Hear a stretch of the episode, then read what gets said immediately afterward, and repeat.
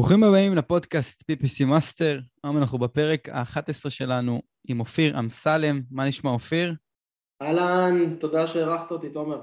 אז אופיר שלנו, אני מכיר אותו עוד... אה, את האמת, אה, וואלה, אני מכיר אותך כבר נראה לי איזה חצי שנה, מתי היה הכנס האחרון היה? משהו בסגנון.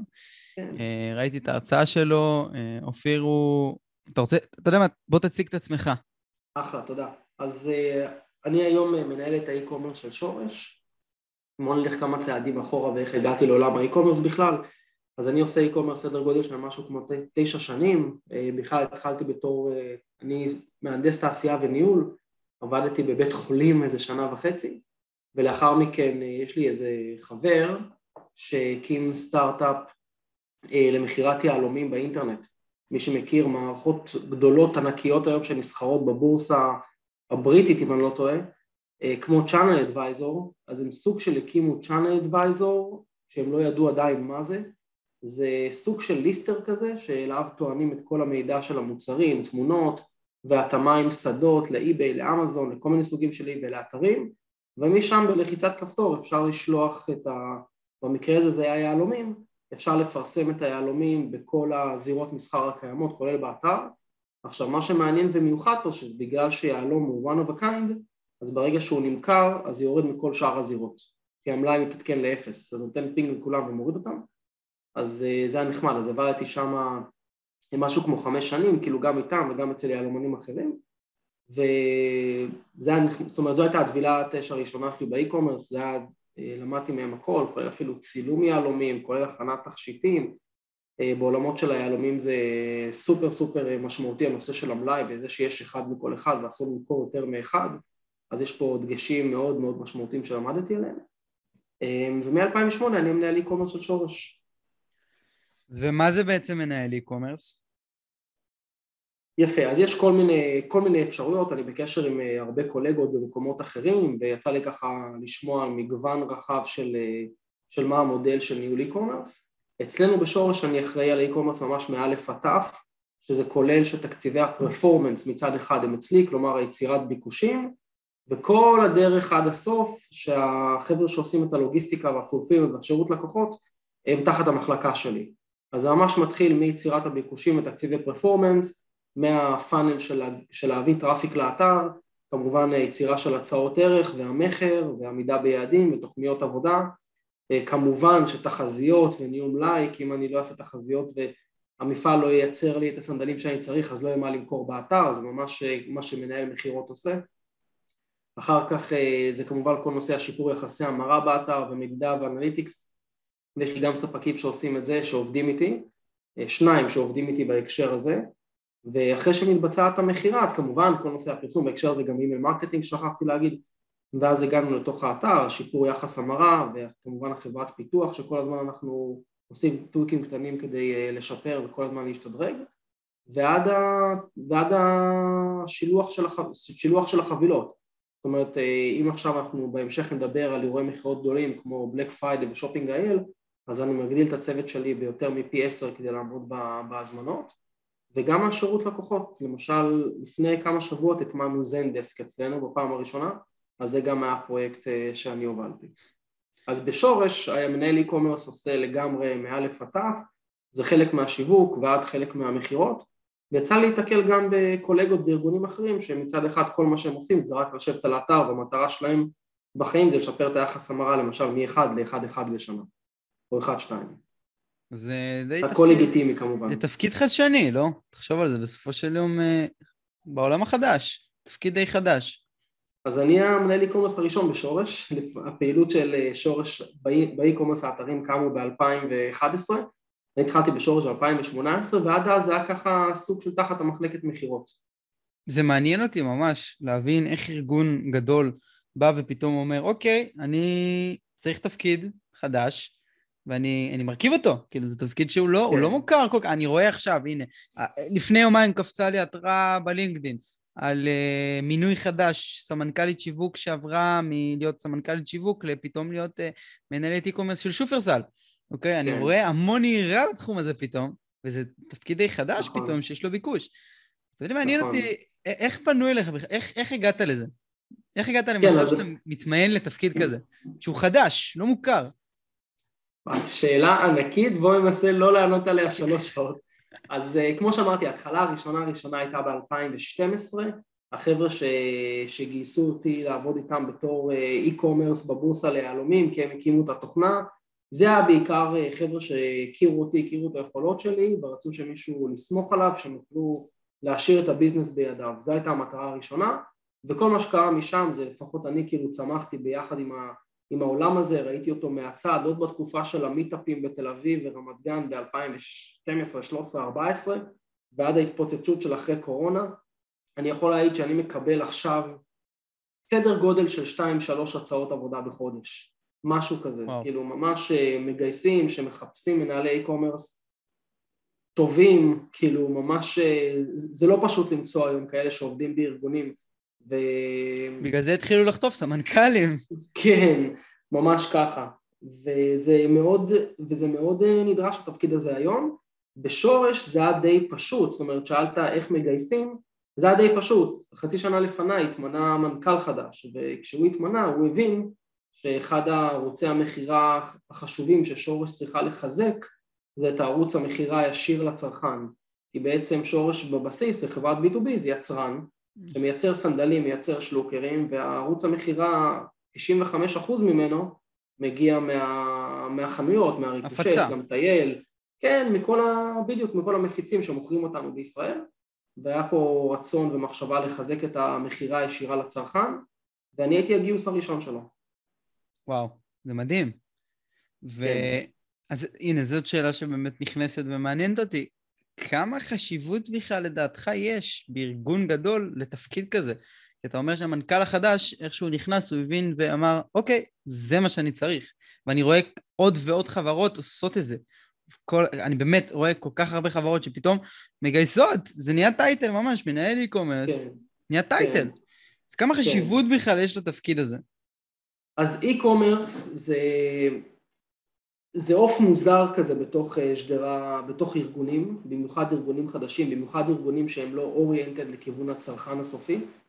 אה, אני אומר עוף מוזר כי יש לזה הרבה מאוד ממשקים, זאת אומרת אם אנחנו יודעים בגדול מה התפקיד של המנהל שיווק ואנחנו יודעים מה התפקיד של המנהל מכירות ואנחנו יודעים מה התפקיד של כל מיני תפקידים אחרים, אז בא, מגיע e-commerce ובארגון אחד זה יכול להיות תחת השיווק, בארגון אחר זה יכול להיות תחת המכירות ובארגון אחר זה יכול להיות ישירות תחת המנכ"ל, כמו אנחנו בשורש, אני חבר הנהלה, יושב ישירות תחת המנכ"ל, וכשאני אומר עוף מוזר, אני מתכוון לכך גם שיש לזה פשוט המון ממשקים. e-commerce מקבל, צריך לקבל שירות גם מהשיווק, בין אם זה בריפים, בין אם זה חומרים ובין אם זה קמפיינים, זאת אומרת תלוי בארגון, צריך לקבל שירות גם מהכספים, צריך לקבל שירות גם כמובן מהמחסן והלוגיסטיקה, זאת אומרת אני, אני מייצר מכירות, במקרה של שורש אני מנהל את הפעילות הלוגיסטית לגמרי, אבל יכול להיות במקום אחר, המחסנאים שעובדים באופן שוטף עם העיר, של, לטעם הארגון צריכים לקבל הזמנות ולהוציא אותם ולהוציא בזמן, כמובן שהאינטרס שלי שאני, שאני מכניס הזמנות אז שיצאו כמה שיותר מהר. וכמובן השירות לקוחות, עכשיו רוב האלמנטים האלה הם מחלקות שכבר היו קיימות בארגון לפני האי-קומרס, המכירות, הלוגיסטיקה, השירות לקוחות, הכספים, השיווק ופתאום מגיע איזה מנהל e-commerce כזה שצריך גם וגם וגם וגם, צריך מכל אחד לקבל attention ותשומת לב אז uh, צריך לנהל את הממשקים האלה בצורה מאוד עדינה אבל לדחוף את זה מאוד חזק קדימה. מטורף בעיניי. מה... בוא, בוא שנייה נחזור אחורה. בוא נשאל אותך שאלה אחרת. לא מה זה מנהל e-commerce, מה זה e-commerce בשבילך, בסופו של יום? e-commerce מבחינתי זה מכירות בערוץ נפרד שהוא אונליין.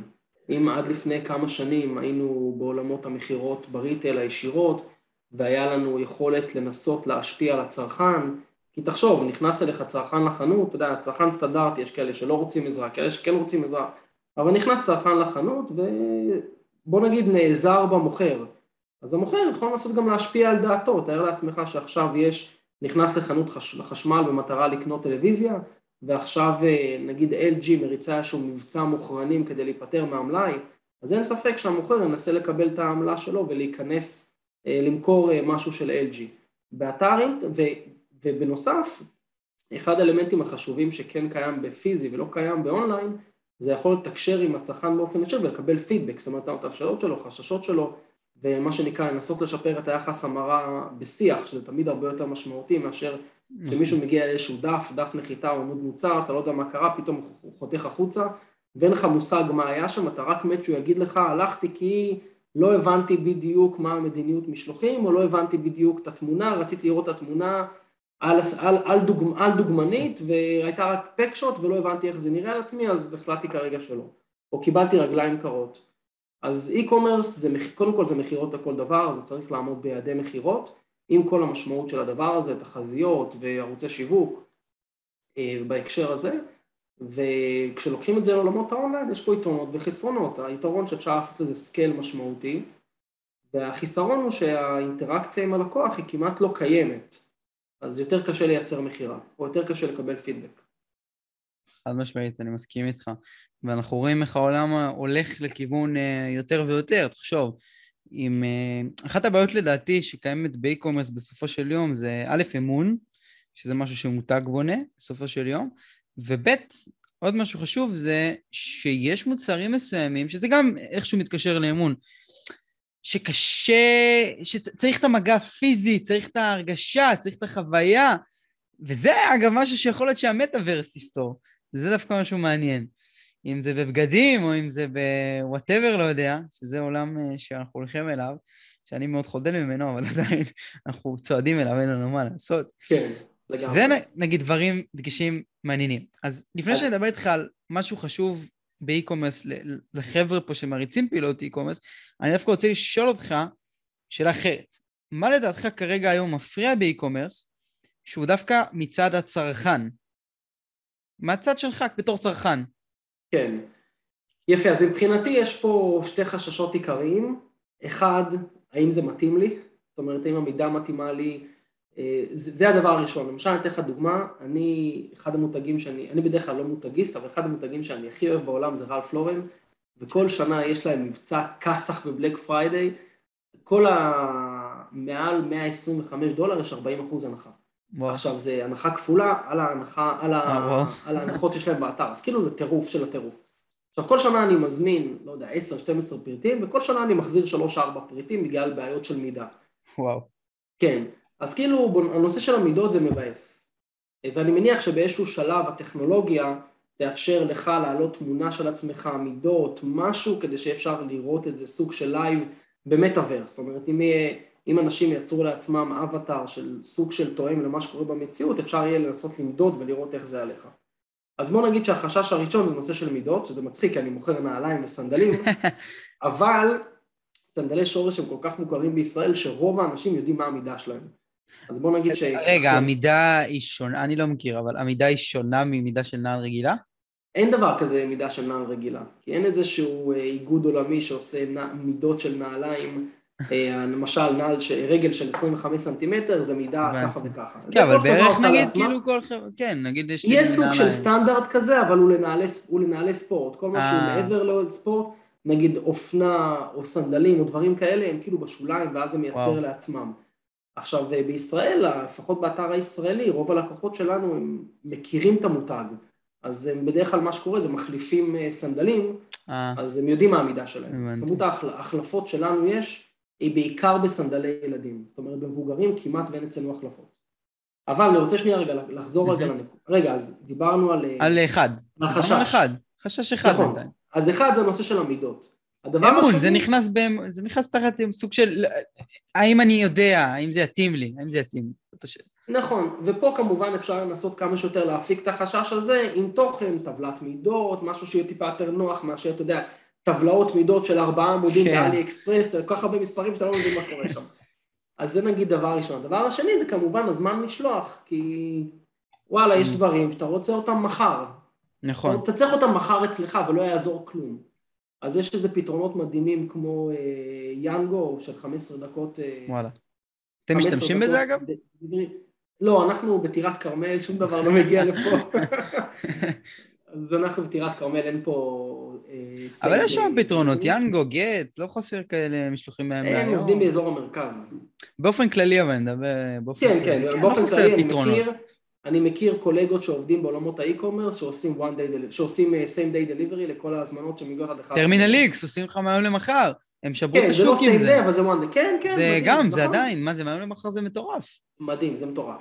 זה מטורף. מה שטרמינל איקס עושים בישראל זה שאפו גדול. אני שמתי לב באמת שיש כבר סטנדרט, אה, לפחות בקהל הישראלי, בקהל הישראלי מאוד עצבניים על השילוחים. אני גם מניח שבארצות, כן, גם בארצות הברית, כי בסופו של יום עם כל העניין של אמזון והכל, גם שם, אנשים נוהרים ל... נכון. fast, כאילו, אני רוצה את זה עכשיו, כאן, מיד, עכשיו. נכון. אם לא, אז מה, אז אני אקח את האוטו ואני אתניע ואני אסע לקניון ואני אקנה, מה אני צריך אותך? נכון, נכון, נכון. אז בוא נגיד שאני לא יודע אם הייתי מחליף אה, שעתיים של פקקים, להיכנס לקניון, למצוא חנייה, ללכת לחנות, ללמוד לצאת, ב- ביומיים דליברי, אבל מעבר ליומיים זה כבר... תראה, אל תשכח. אל תשכח משהו. אני מאוד מאוד מאמין, אגב, זה אחת ההרצאות שעכשיו אה, הולכת, הולכת לצאת, אה, שאני מוציא אותה, אני מאוד מאוד מאמין בעולם ה offline, ולא סתם. אה, אני לא אכנס לזה יותר מדי, אבל אני מאוד מאמין גם שבסופו של יום אל תשכח שצרכן מחפש גם את החוויה, ולא רק את המוצר, את החוויה. אז לפעמים דווקא בן אדם כן ירצה להיכנס לאוטו ולנסוע שעתיים בפקקים, וכן ירצה לבזבז את זמנו בכיף ובחוויה של להיכנס לקניון בריגוש. וזה גם מה שאני לפחות מנסה להעביר באתרי e-commerce, בין אם זה בתור אה, ייעוץ על פיתוחים או גם ב marketing באופן כללי, לתת חוויה טובה ללקוח. חוויה, בסדר, אני יודע שאי אפשר לחקות לפעמים את החוויה הרגשית שקורית בקניונים ובחנויות ודברים כאלה, אבל כן לנסות להעביר איזושהי חוויה ללקוח. אוקיי? זה דבר שהוא לדעתי must, באמת must.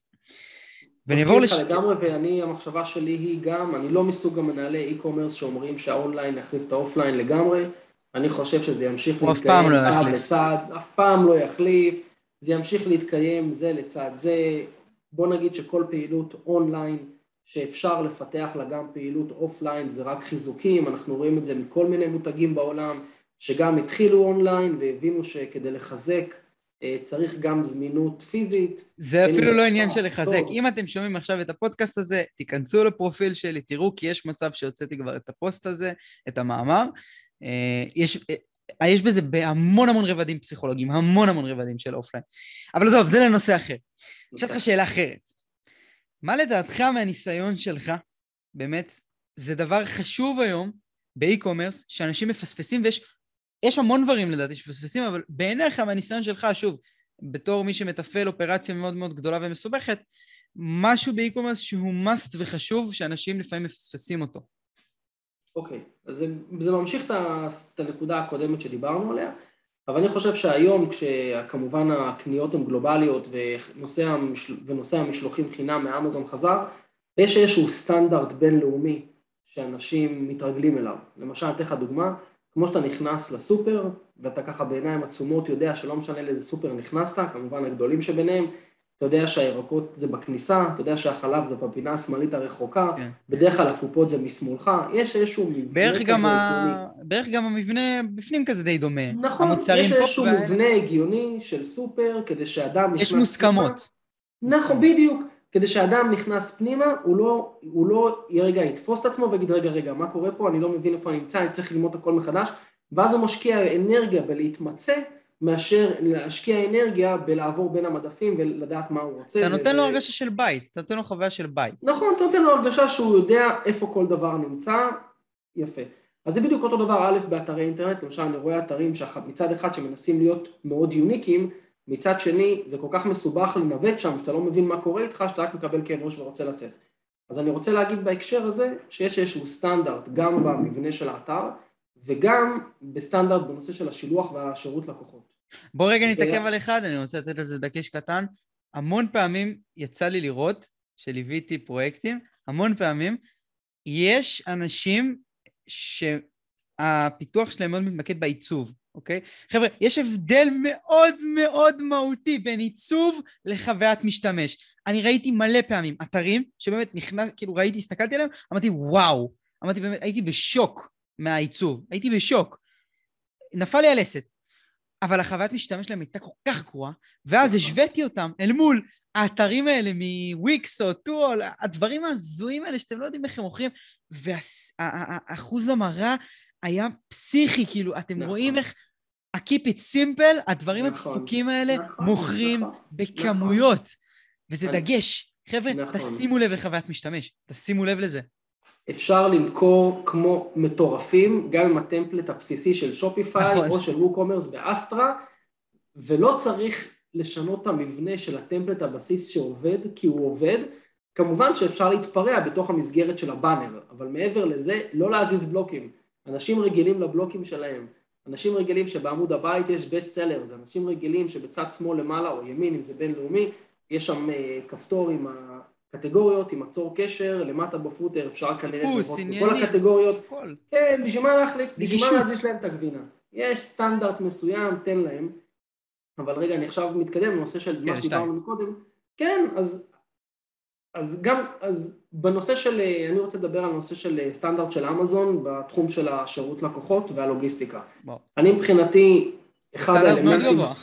כן, נכון, וצריך לשאוף להגיע לשם. עכשיו, כמובן שאם אנחנו, אני רגע שנייה שם בצד את אה, אירועי מכירות, בלק פריידי, שופינג האלה, שפה גם בשלב הבא, אנחנו מפגרים, מדינת ישראל מפגרת כל כך הרבה מאחורה בנושא של השילוח, שוואלה, זה קשה כאילו להיות אחראי על מה שהחברת שילוח עושה. כמה שאתם מדברים עליהם בהקשר של השותפים שלנו וכמה שאנחנו רוצים לעזור להם, לעזור לנו להגיע ללקוחות מהר, אבל וואלה, לא כולם עובדים עם DHL ו-UPS, ואם עכשיו לצ'יטה יש 15 אלף משלוחים לפזר בישראל, אז זה כנראה ייקח להם שלושה ימים, ולנו אין מה לעשות בקשר לזה. אז אלא אם כן אני מוציא משלוחים בעצמי והולך לפזר אותם בעצמי, סביר להניח שזה לא יקרה עם אלפי משלוחים ביום שיש לי להוציא.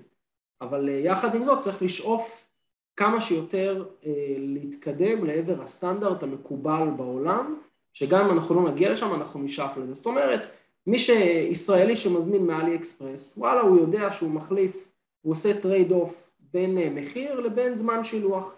מצד שני, אם אמריקאי מזמין באמזון, הוא יודע שבדרך כלל הוא יקבל, ואם יש לו פריים, הוא יודע שהוא יקבל את זה תוך, ב same day או למחרת. אז גם בישראל זה התחיל להתקבע, עם כמובן הדחיפה של טרמינל X כלפי מעלה של Next Day Delivery, משלוח בין יומיים לארבעה ימים, שלושה ימים, ב, לא, בתקופה שהיא שוטפת, לא נובמבר, זה סביר. כל מה שהוא מעל שלושה ימים זה כבר לא סביר. אז אני רוצה להגיד פה שהאלמנט, אחד החשובים מבחינתי זה הלוגיסטיקה. הלוגיסטיקה נכון. עליה פעילות e-commerce כמובן. לפעמים זה למוצר. משתנה אבל גם בסוגי מוצרים, נגיד אתה, כן. אתם מוכרים- אתם מוכרים מוצר שבאמת רוצים אותו, וואו, עכשיו, מהר. יש מוצרים כמו רהיטים נגיד, שאנשים אין להם בעיית הזמן לחכות, גם, גם נכון, עדיין. אנחנו מדברים על הדברים הכלליים, כן. מדברים על מוצרי commodities, על דברים לדעתי בקוסמטיקה גם זה must של אה, גג שלושה ימים בעיניי. נכון, גם. איפשהו בין יומיים לשלושה, בוא נגיד שארבעה ימי עסקים זה כבר כאילו הקצה של העליון נכון. של תהליך שהוא סטנדרט בלי בעיות, כן? לא... אל תשכחו שגם היום יש פתרונות כמו איסופים, והיום, היום זה גם נהיה מאוד סטנדרט עם כל ההזמנות של אלי אקספרס, אתה יודע שהולכים לאסוף מהמכולת ליד וכל השטויות האלה, זה כבר נהיה סטנדרט אצל אנשים, לא אכפת להם כבר. אז יש המון פתרונות לדברים האלה. ברור. וגם אנשים, אה, ככל שהסטנדרט עולה, ולא משנה מי מוביל אותו, אנשים, לקוחות, יש להם פחות סבלנות לסטייה מהסטנדרט. נכון. אה, זה הדבר, עכשיו בנוסף לזה אני רוצה להגיד שצריך להגדיר את, ה, את הסטנדרט של האתר בצורה מאוד נכונה ולשקף את זה מאוד טוב לצרכנים בכמה נקודות באתר, לגולשים, לפני שהם צרכנים, נקודות באתר, זאת אומרת אם אתה, אם הזמני משלוח שלכם הם ארבעה ימים ומעלה ואתם לא יכולים לקצר אותם, שוב, בשבילכם יכול להיות שזה בסדר, אבל אל תכתבו זמני משלוח עד שלושה ימים רוב המשלוחים תספקו בארבעה ימים ומעלה. במיוחד לא לישראלים. במיוחד כן. לא לישראלים. לא לעשות כי את זה אז גם לישראלים. אתם מעבירים את הפקק של הבעיה מהמשלוחים לפקק של בעיה של שירות לקוחות, נכון. ואז פקק של בעיה של לקוחות לא, לא מרוצים. בדיוק. עדיף לקחת אובר טיפה ריזיקה ולא לקחת את הסיכון. ובכללי, להתחיל להבין שהסטנדרט העולמי מתחיל להיות כאן ועכשיו.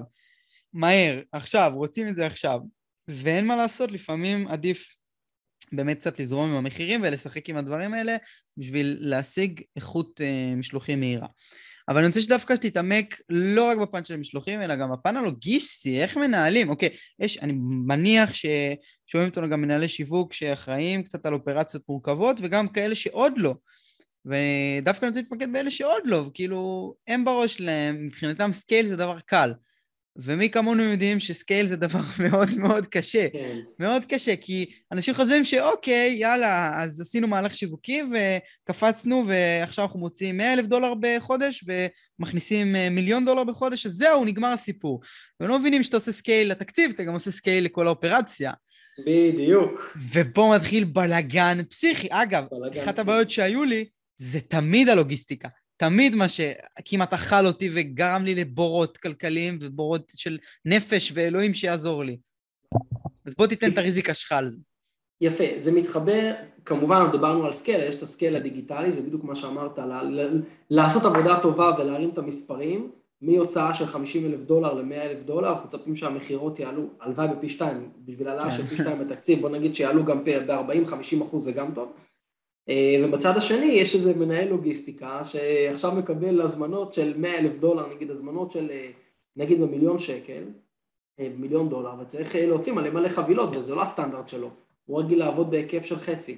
אז אחד היתרונות שלי בתור מנהל e-commerce בשורש, שאני עושה את כל התהליך מא' עד ת', הוא שמצד אחד גם אני מגביר את ה... מתכונן נגיד לנובמבר סל, אני גם מכין את התקציבי שיווק ומכין את הבריפים בעולמות האלה, גם מכין את האתר עם מלאים מספקים, זאת אומרת אני מכניס מלאים לנובמבר כבר בינואר כדי שייצרו לי את האלפי או עשרות אלפי זוגות סנדלים שאני מוכר, ובצד השלישי, אני, ובצד, בשלב האחרון בשרשרת, אני בעצם זה שמנהל את כל האופרציה של ה pick and pack וההוצאה של המשלוחים. אז אני זה שאני מגייס בין עשרה ל-15 חבר'ה זמניים לתקופה של חודש, חודש וחצי, כדי להוציא משלוחים, משלוחים תוך יום, גג יומיים, שלא ייתקעו אצלי פה יותר מיומיים. והתהליך הזה הוא מאוד מורכב.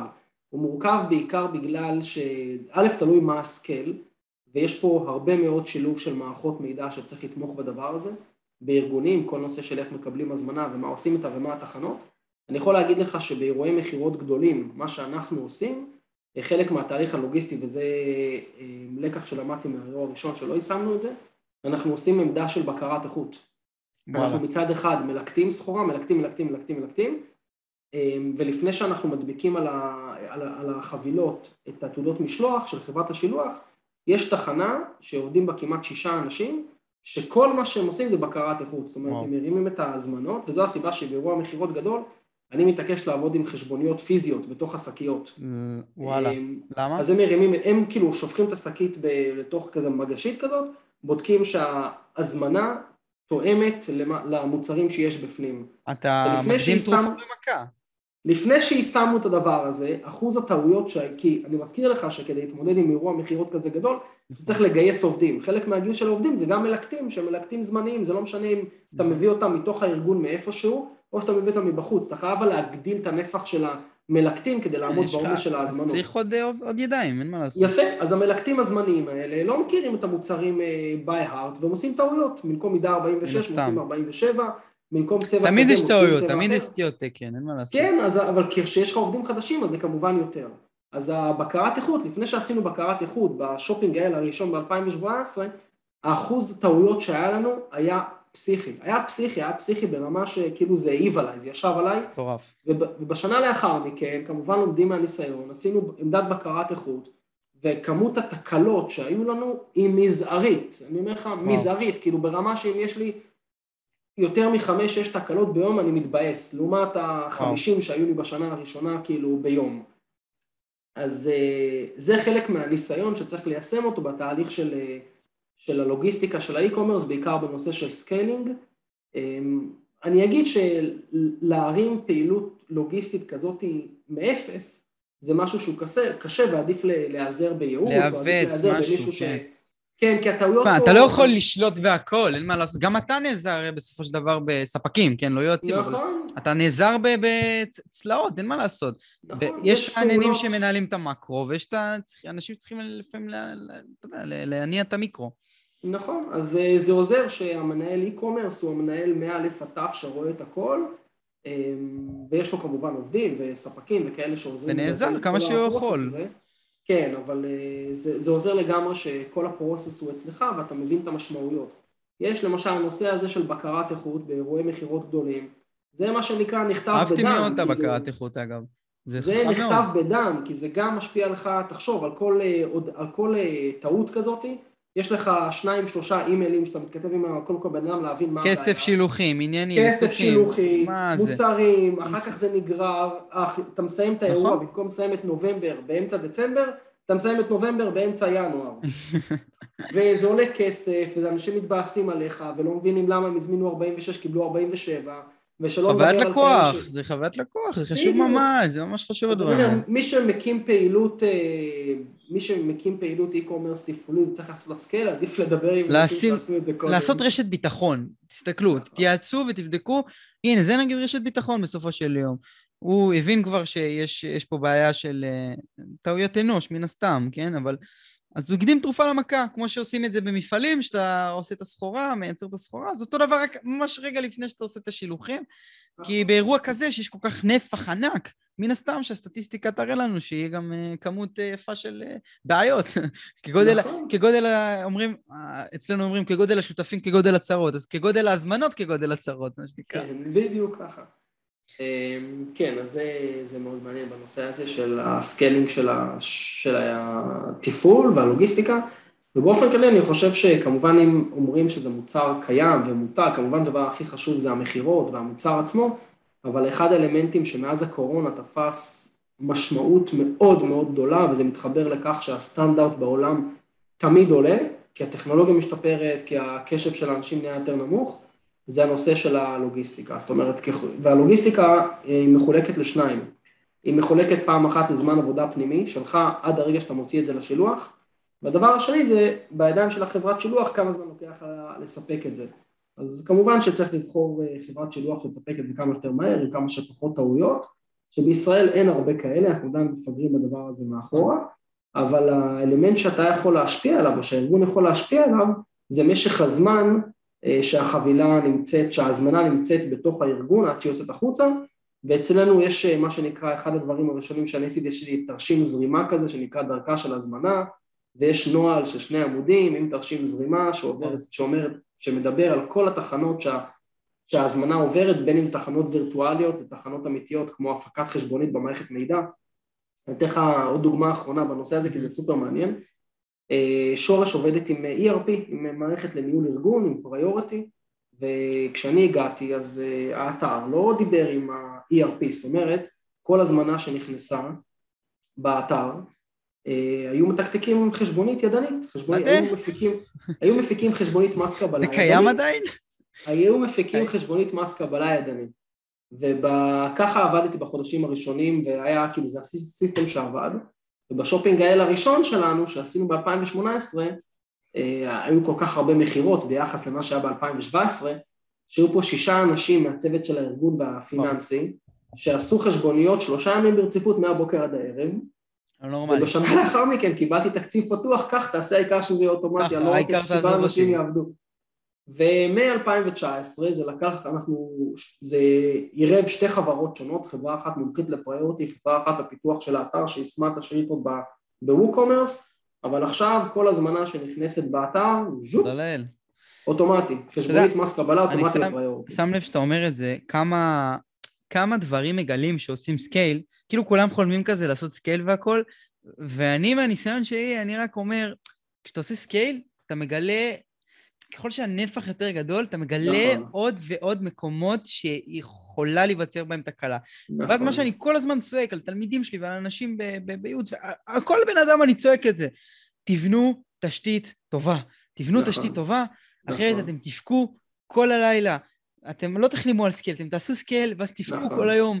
שהדברים נכון. הקטנים האלה, שאתה אומר, מה זה בקרת? מה אני צריך בקרת איכות עכשיו? מה, יש לי עשר הזמנות ב- ב- ביום, מה זה? מה זה השטויות האלה? מה הם נכון. מדברים על זה?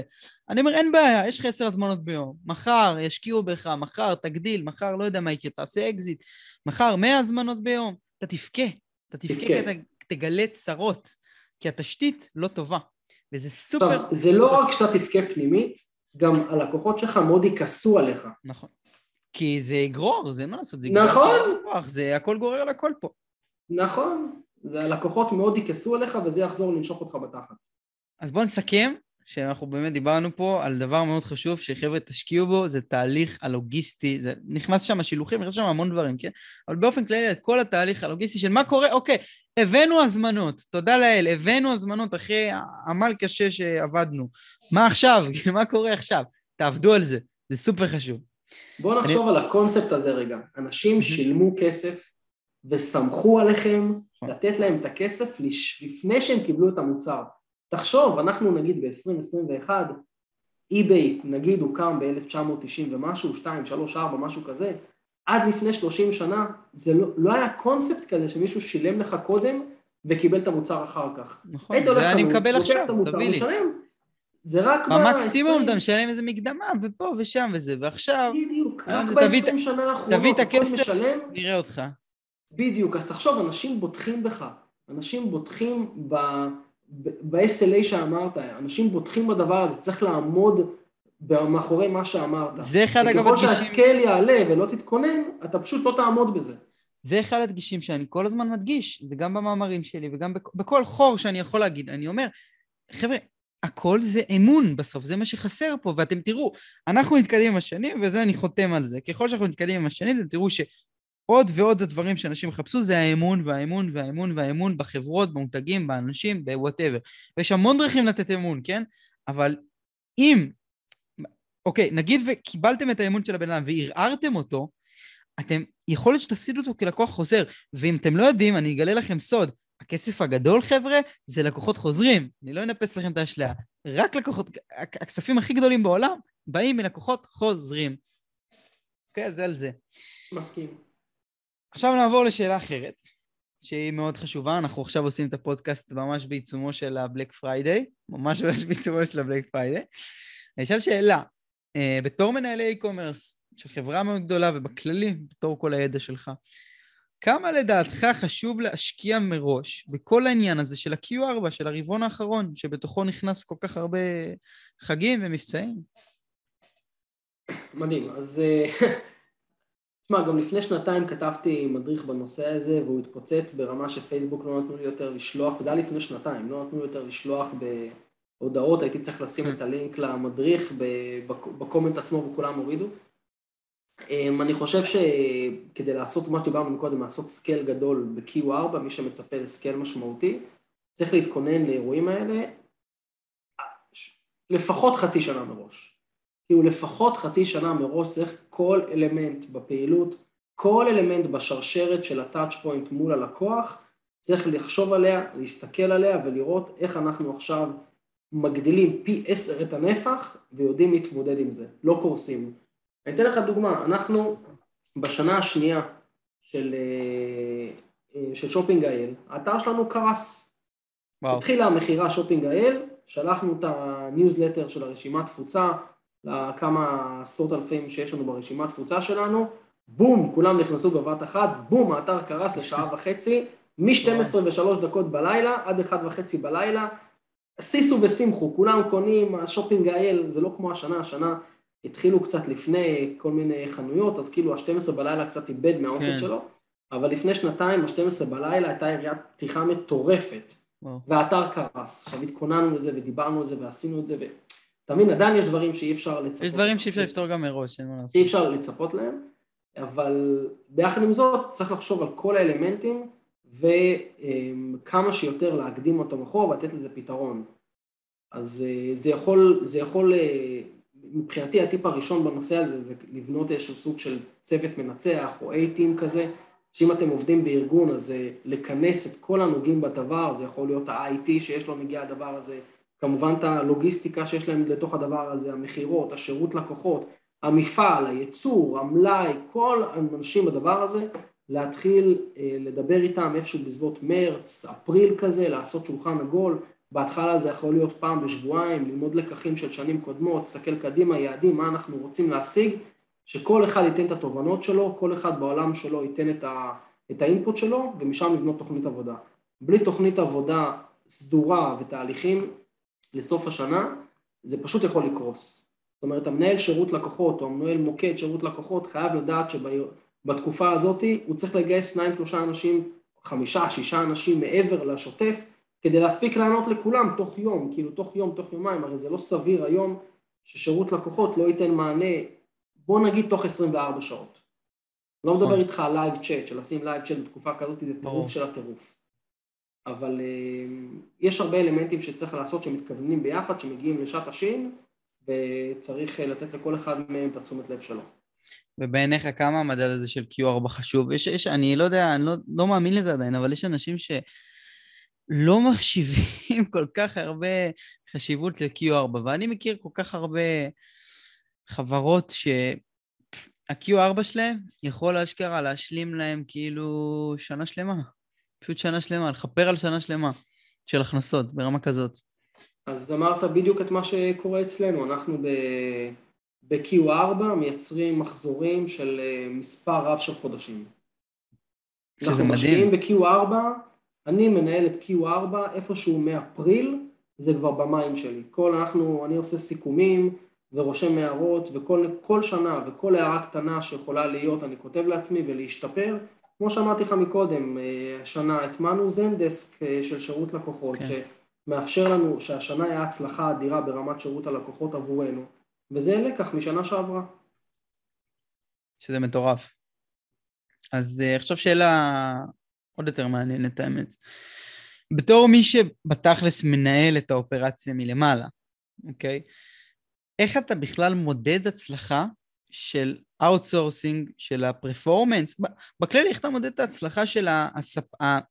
זרועות אמון שאתה שולח, שאתה נעזר בהם, אוקיי? כי שוב, אתה מנהל את האופרציה מרמת המאקרו. אז איך כן. אתה בכלל מודד הצלחה, ואני אתן דגש על ה performance, שזה יותר מעניין אותי, כי כן. בכל זאת קשור ל e-commerce.